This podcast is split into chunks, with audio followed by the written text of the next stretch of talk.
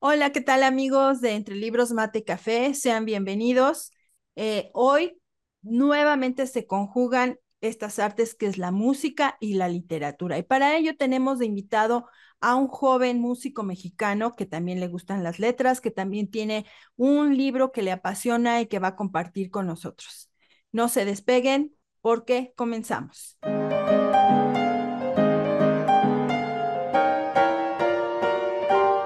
Bienvenidos a Entre Libros, Mate y Café, con Laura y Javier Estrada. Entre Libros, Mate y Café advierte que las opiniones vertidas en este podcast son de ávidos lectores a quienes les encanta opinar de lo que leen, porque la vida entre libros tiene más vidas. Bueno, como ya les adelantamos, hoy tenemos un invitado. Javier, ¿qué te parece? Hoy tenemos nuevamente esta conjunción de música y literatura y además tenemos un invitado eh, de lujo aquí con nosotros. ¿Cómo estás, Javier? ¿Qué tal ha estado tu semana?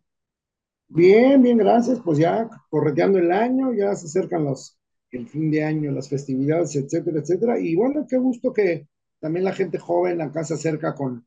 con nosotros, ¿no? Que nos encanta la literatura y que a veces se piensa que pues nada más, y sobre todo por los libros que, que nos gusta, es así como de una generación muy anterior, pero las nuevas generaciones, así como vos, vienen empujando y empujando fuerte, tienen que tomar la estafeta y el relevo. Bienvenido y muchas gracias. Pues gracias, Javier, y déjenme les comento, el, nuestro invitado se llama Luis Granados Guaso, él estudió órgano con el maestro Víctor Contreras Ruiz, composición en la Facultad de Música de la UNAM, compositor y organista en la Insigne y Novel, Novenal Nacional. Nacional, en la Insigne y Nacional Basílica de Guadalupe, es organista oh. titular del órgano del siglo dieciocho de la parroquia de San Pedro de Potzotlán. Y bueno, pues muy bien, bienvenido, ya nos irás platicando un poquito más acerca de ti, queremos saber qué estás haciendo, tu trayectoria musical, tus estudios y lo que viene después, pero también eh, cuando platicábamos, déjenme decirle que él es eh, de la familia, este, no, no, no les voy a decir mi edad, pero sí, puede, este, ni les voy a decir cuándo lo conocí para no balconearme, pero sí les puedo decir que él es un talentoso desde muy chiquito, desde muy pequeño y que además también eh, junto con su familia, sus hermanos, eh, son gente que tiene mucha cultura y mucho conocimiento también de la música y de otras cosas. Y él me habló de un libro que a mí se me hizo interesante y del cual él nos va a platicar y ese va a ser el pretexto para que hablemos de música. Obviamente siendo músico, su, uno de sus libros favoritos es de música y este libro se llama Todas las Mañanas del Mundo de Pascal Quignard. Y este eh, libro eh, nos va a platicar un poquito eh, por qué te gusta, qué vamos a encontrar ahí. Cuéntanos. Pues, primero, muchas gracias, tío, por la, por la invitación. Eh, muchas gracias a todo, a todo tu público. También a, a tu hermano que tengo el gusto de, de conocer el día de hoy. Y pues bueno, este libro me gusta eh, particularmente porque considero que habla sobre lo que es el verdadero sentido de la música. Y bueno, para resumir, es una historia muy bonita. Particularmente tiene mm, cuatro personajes principales.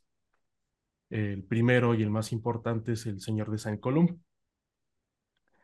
Este personaje, bueno, el libro comienza con... Eh, él ya es viudo, eh, ya es una, un hombre viudo. Eh, está a cargo de dos niñas, en ese entonces tienen alrededor de unos cuatro y seis años, si mal no recuerdo. Y por la muerte de su esposa, él, eh, él es músico, cabe decir que él es un experto constructor y que toca muy bien la viola da gamba. La viola da gamba es el instrumento antecesor del violonchelo, para todos aquellos que, que no lo sepan, sí es el instrumento antecesor del violonchelo.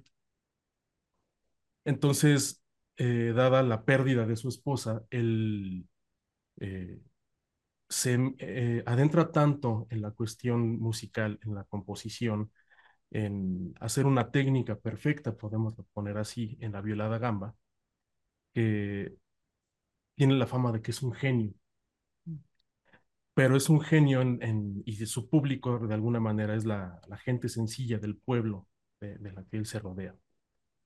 Es tanta la fama que tiene el señor de Saint-Colomb que posteriormente eh, el rey de Francia en ese entonces, cabe mencionar que esta, esta historia está marcada en la Francia de mil seiscientos y tantos. Entonces eh, el rey se entera de su... Eh, de su profundo genio y de la manera tan padre que toca el, el, la viola da gamba, que mmm, envía a un cura a invitarlo a que for, forme parte de la corte de músicos. Entonces el padre va y lo intenta convencer, que prácticamente ser el músico de la corte del rey es el honor más grande, ¿no? Entonces el señor de Saint-Colomb dice, al principio muy educadamente, como que no le interesa, que por favor se retire. Y es tanta la insistencia del cura que en un momento dado agarra una silla y los corre, incluso diciéndoles eh, que lo que el público de ellos no es nada para él, eh, que él prefiere quedarse con sus gallinas, con el campo, mm. con eh, a eso, y lo prefiere mil veces más A, a lo que le, el padre le ofrece y a lo que la corte del rey le pudiera ofrecer. Desde ahí hay un atisbo muy bonito y muy interesante de lo que para mí es la verdadera música. Mm, bueno, posteriormente viene el segundo personaje importante, que es el señor Marais. Este es un chavo que de niño era niño cantor y pues cuando cambia de voz lo corren y está buscando eh, pues un maestro de, de, de música, en este caso de viola. Cabe mencionar que él es un virtuoso en este instrumento y a sus oídos llega el genio de, bueno, la fama del genio de Saint-Colomb. Uh-huh. Entonces va hasta su casa y le pide clases. Entonces prepara una, bueno, cabe mencionar que para entonces estamos hablando que este chavo tendría unos dieciséis años. Y la hija mayor del señor de Saint-Colomb más o menos tendría la edad, si mal no recuerdo. Entonces, desde la primera ocasión que el señor Marais va, la chava se, se enamora de él, ¿no? O sea, es un flechazo a primera vista. Entonces, eh, le canta el señor Marais un aria que él compuso y pues de alguna manera eh, la chava pues cae todavía más prendida de él. Entonces, cuando se anima a pedirle clases a su papá, eh, prepara unas piezas muy importantes, de, o sea, muy, en la ejecución técnica muy difíciles. Entonces toca ante este señor y le dice que no lo va a aceptar como alumno, porque dice, usted solamente toca notas, mas no hay música en lo que usted toca. Eh, uh-huh. Él se va... O sea, primero pues se enoja, posteriormente le duele mucho, entonces se, se va muy dolido, bueno, se pretende ir muy dolido, cuando la hija del señor Colomb le dice, no, espérate, deja que cante un, un, un aria que me cantó. Entonces, con el dolor que tiene este cuate de que pues, ya está rechazado por el coro de niños, este, intentó buscar también en la corte del rey eh, y no. trabajo, y, y ahora también le dice el... mayor genio de viola da gamba que no lo va a aceptar como alumno, pues se siente muy mal. Claro. Entonces canta y el señor de Saint-Colomb lo, lo, lo acepta. Uh-huh. Y le dice, yo te acepto no por lo que tocaste, sino por el dolor de, de tu voz, el uh-huh. dolor con el que cantaste. Uh-huh. Bueno. Salto muchos detalles de la historia, voy a lo... A, a, a lo medular. A, a lo medular. Entonces, eh, tienen una serie de, de, de clases, unas, unas partes muy bonitas. Por ejemplo, hay un pasaje donde el señor de Saint-Colomb, los dos va, van y visitan un pintor. Entonces, dice, escucha cómo pinta. O sea, es una, una frase muy bonita, escucha cómo pinta. Entonces ven cómo pasa el pincel en el lienzo, y le dice, así se hace una arcada en la viola. Van caminando en la nieve, y van sintiendo el viento, cómo los va retrasando, el frío, cómo las botas se hunden en la nieve, el sonido que hace. Y dice, ahora puedes distinguir cómo es el bajo cantante en el área del viento. El caso es que sus clases son más o menos como de ese tipo. Pasan muchos años y el señor Marais consigue, con todo lo que aprendió del señor de Saint-Colomb, consigue ser el músico más importante de la corte del rey.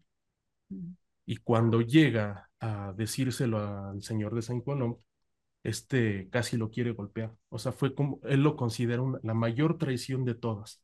Claro. Porque dices que esa, esta música no merece, no lo dice como tal el libro, pero más o menos la idea es, esta música no merece ser escuchada donde no es bien recibida o donde no es valorada. Pasan muchos años. Cabe mencionar que eh, este señor, eh, hay una especie como de triángulo amoroso en el medio, entre las dos hermanas y este, el señor Marais. Vaya. Uh-huh. Siendo que lo trágico de alguna manera es que eh, la mayor, que se llama Madeleine, incluso se embaraza de él, pierden el bebé y este cuate se va, o sea, prácticamente las abandona las dos. Pasan muchos años, la, eh, la, la hija menor se casa con una persona del pueblo, pero la mayor incluso cae enferma, este, queda muy mal. Pasan muchos años, este, este, eh, eh, en el medio pues pasan situaciones muy bonitas donde el señor de Saint-Colomb siempre ve al, al fantasma de su esposa y es para la única que toca la verdadera música. Ajá. Y donde improvisa. Incluso en muchos pasajes el señor Marais va y a, a escondidas escucha lo que él toca para su esposa. Ajá. Pasan muchos años y...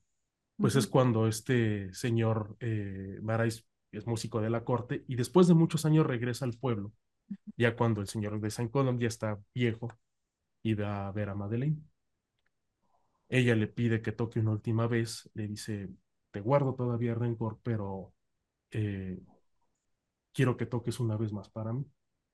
Está ya muy enferma y al final ella se suicida. Bueno... Entonces, cuando el señor Marais, perdón, el señor de Saint-Colomb ya está, prácticamente es un viejito. Eh, el libro termina, hay una frase que es prácticamente el, el, el título del libro que dice, todas las mañanas del mundo son caminos sin retorno. Y el libro termina con el señor de Saint-Colomb y el señor Marais tocando la viola, mientras los dos lloran. Oh, no. Más grandes rasgos, o sea, me estoy saltando muchas partes, claro, y claro, estoy omitiendo muchas cosas muy bonitas, pero sí es un libro que de alguna manera ilustra partes muy bonitas de lo que es la música, pero también lo trágico que puede ser incluso como es la vida misma y cómo la música, la verdadera música, acompaña a cada uno de sus momentos.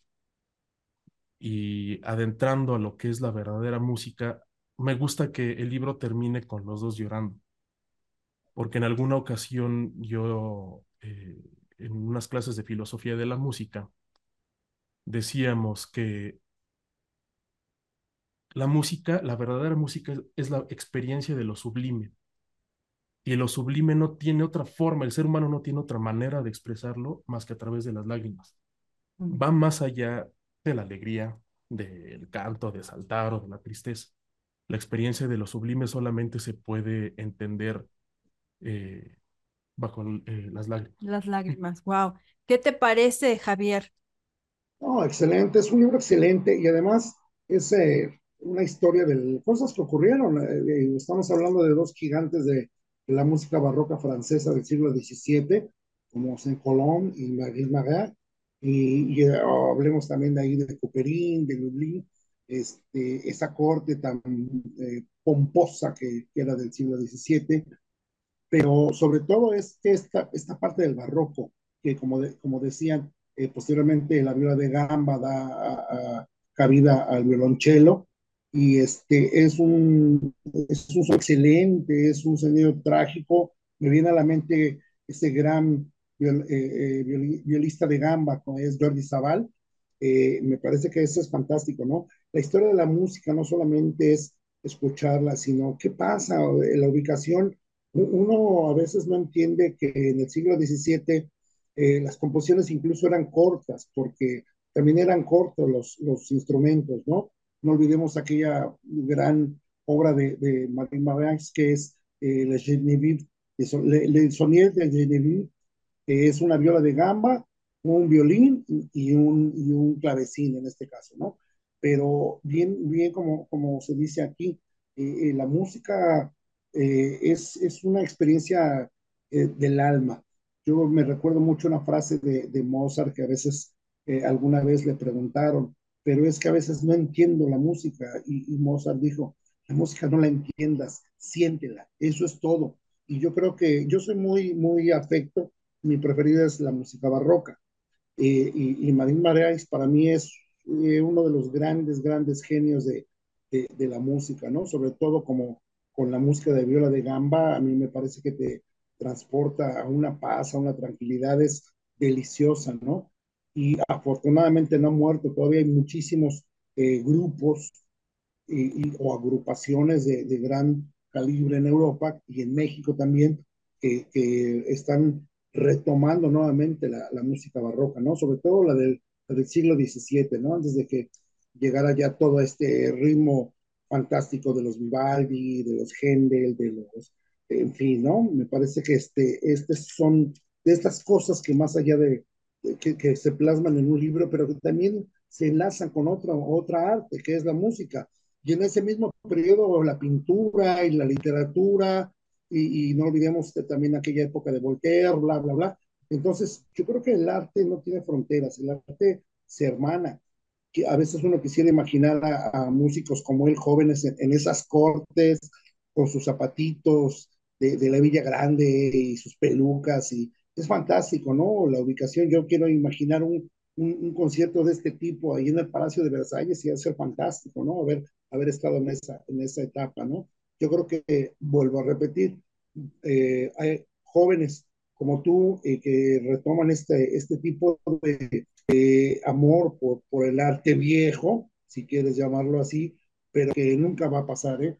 Hoy por hoy seguimos viendo que la música barroca Vivaldi sigue apareciendo en todos comercial, como foro musical, como todo. Así es, Javier. Y bueno, ya quisiera ir un poquito más a Luis Granados, que nos cuentes y que nos hables más de ti. Yo decía que te conozco desde U F y he visto tu evolución, y en algún momento que nos perdimos un poco la pista, después ya me entero que estás tocando en, en Tepotzotlán. Eh, me acuerdo de esa experiencia en el que subimos contigo para ver cómo tocabas el, el órgano tubular y nos subiste a los techos, ahí espero no estar no. incurriendo en nada que te cause problemas, pero anduvimos ahí en las cúpulas, en el techo, fue una experiencia maravillosa. ¿Cómo es que nace en ti este... Digo, tú tienes un talento con el que ya, ya naciste, ¿no? Pero ¿cómo es el que nace en ti este amor y este deseo de, de sí desarrollarlo, de estudiar, de dedicarte a la música? Mm, puedo decir que desde que tengo uso de razón, yo sabía que quería ser músico. Incluso yo le decía a mi mamá que yo quería ser pianista y astronauta. Y hasta le decía, oye mamá, al, a la luna se pueden llevar pianos, y mamá siempre, sí, se puede llevar todo. Y eh, de niño yo estaba, o sea, siempre la cuestión musical nunca se ha quitado, y estaba eh, como muy presente también la cuestión de ser astronauta, estudiar esta cuestión, las matemáticas, la física, eh, incluso era muy bueno yo también en la secundaria y preparatoria. Pero...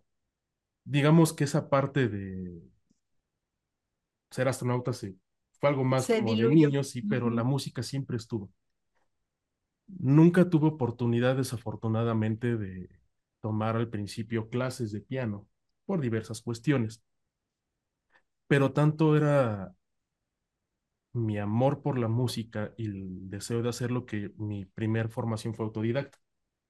Yo eh, recuerdo que allí en la biblioteca de Tepotzotlán me iba a leer un librito de flauta, mm. donde explicaban los rudimentos de solfeo y, y demás.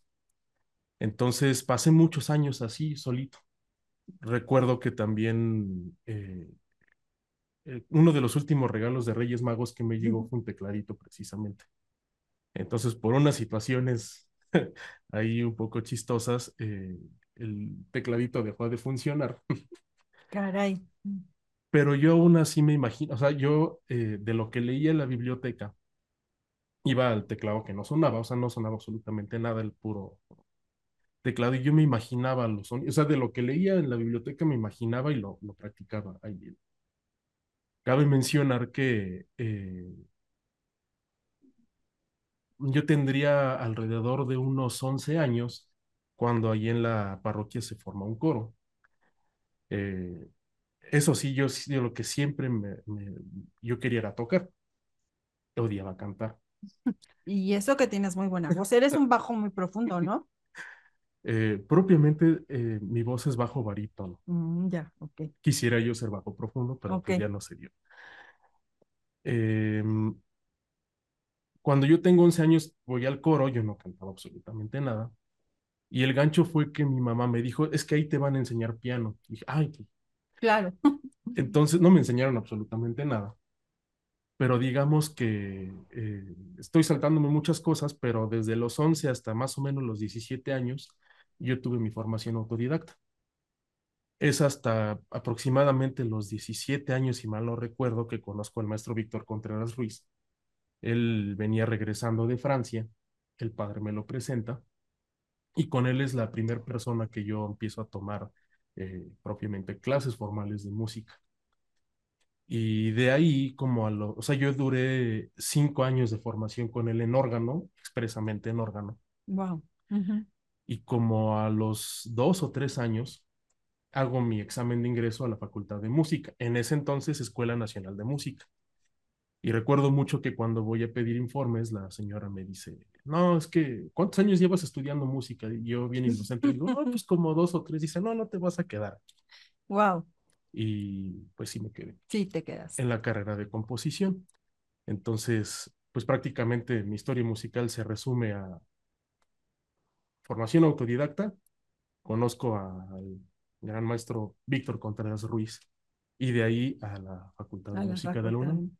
Y no sé, yo tengo por ahí algún recuerdo de que tú tienes memoria fotográfica. No tal así como... memoria fotográfica, pero sí es una habilidad que muchos músicos tenemos que empezar a desarrollar. ¿En qué sentido? Hay veces que no, se olvidan las partituras o algo sucede. Claro. Entonces, la memoria fotográfica como tal, no es que yo tenga una memoria así súper desarrollada, pero sí se tiene que desarrollar cierta habilidad para aprenderte. Eh, claro. Hay, hay, hay, por ejemplo... situaciones donde tienes eh, la partitura y recurres a varias memorias. Una puede ser la memoria muscular de los dedos, la memoria nominal, que es repetirte las notas de cierto pasaje, o en este caso, la memoria fotográfica, de que uno cierra los ojos y ve la partitura de cómo está.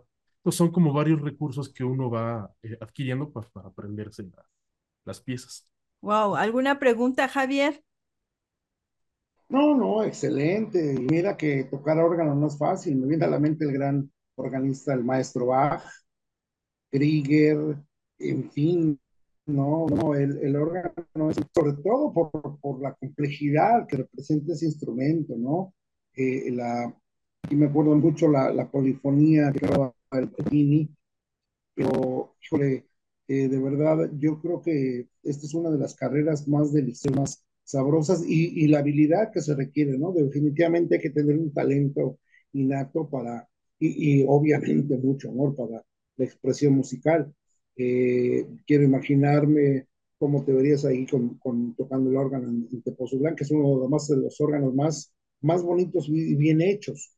No, no sé, no estoy bien seguro, pero me parece que viene de Alemania o de Holanda ese, ese órgano y, este, y, y definitivamente bajo los Los, eh, las fabricaciones antiguas, pero me parece fantástico, ¿no? Que, que el, el talento no, no se muere, ¿no? Y mucho menos por, por la música, la música antigua, ¿no? Este, yo creo que finalmente, sin tener nada contra ningún estilo de música, sigo, sigo, es, eh, pensando eh, el origen de, de, de la armonía, de la polifonía, de, de todo esto, y sobre todo del barroco, que tendría la, la plasticidad de, de, de, de ser muy versátil, a diferencia del clasicismo, que es un poco más, más cerrado, más cuadrado. Este, híjole, qué maravilla. Pues digo, supongo que en algún momento de algún, de, en algún momento que has estado tocando, de pronto lo que des, vos decís, se te va una nota, y la improvisación, la improvisación siempre te salva, ¿no? Porque eso tiene de hermoso la, la cuestión de, la, de claro. la música barroca, en especial la del órgano.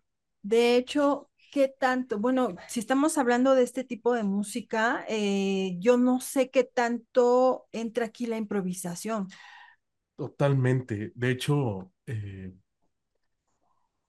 el organista tiene que ser un hábil improvisador.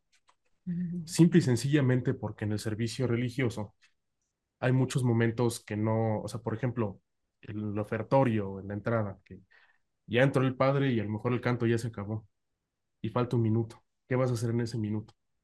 Entonces, ahí es donde debe de entrar la expertise de, del organista, que debe ser un hábil improvisador también. Uh-huh, uh-huh. Entonces, eh, sí es una parte muy importante también, no solo para el organista, yo considero que para cualquier músico. Claro, claro.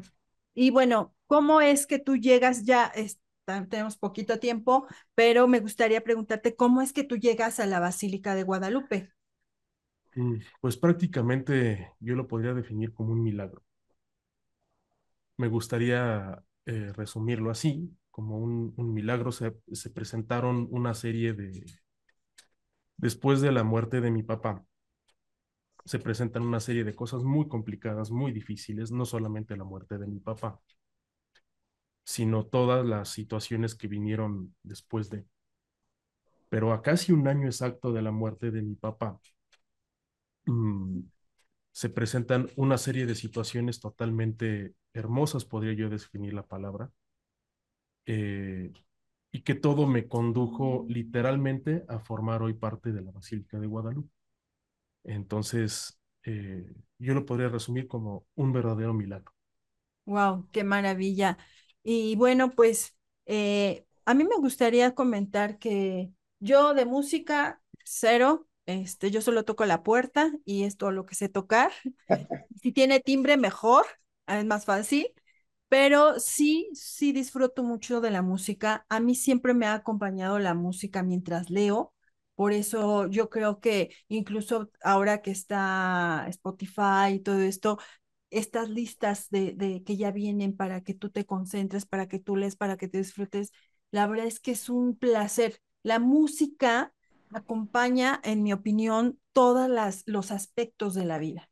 La música está, como ya lo, bien lo decías, en el culto religioso, pero la música está en la vida cotidiana, está en la fiesta, está en el luto o cuando hay una, un fallecimiento. La música está en todo. Y entonces a mí me parece maravilloso que generaciones tras generaciones se vayan levantando nuevos músicos, se vaya levantando nueva gente como tú. Y bueno, cuéntame ya por último, Sí, que, que aparte de la basílica, ¿dónde se te puede escuchar? Bueno, eh, en las redes de la basílica hay varios conciertos ahí eh, subidos que hemos dado. Pueden buscarlo ahí. No tengo como tal ahorita redes sociales, eh, pero también estoy trabajando con los eh, dos organistas de la Basílica de Guadalupe, que son unos excelentes maestros. Entonces, entre los tres, son compañeros míos, está, estamos haciendo un ensamble. Hemos trabajado ahí también en, en las redes de la Basílica, van a poder encontrar eh, conciertos que hemos dado. Eh, recomiendo mucho el de Flor y Canto.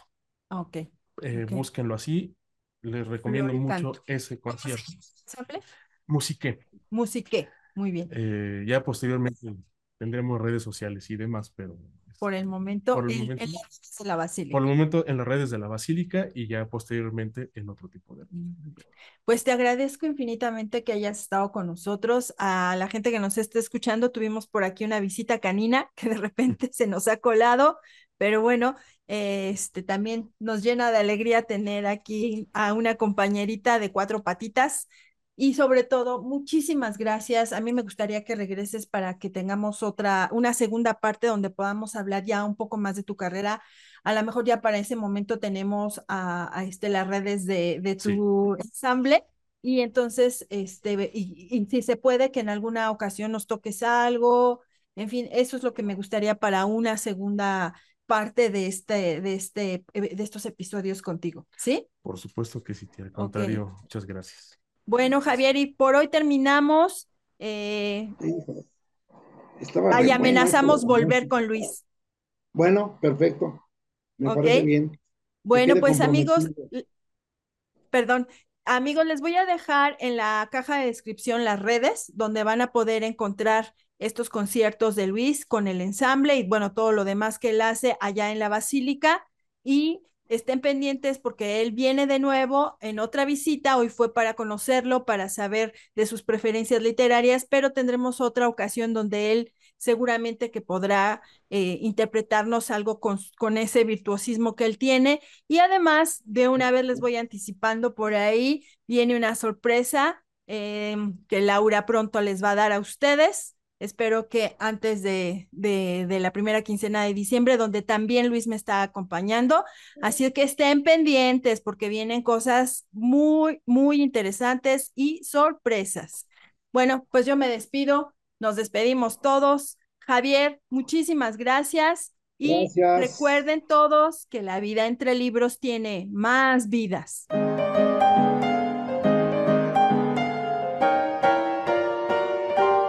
Esto fue Entre Libros, Mate y Café con Laura y Javier Estrada. Gracias por estar con nosotros. Hasta la próxima.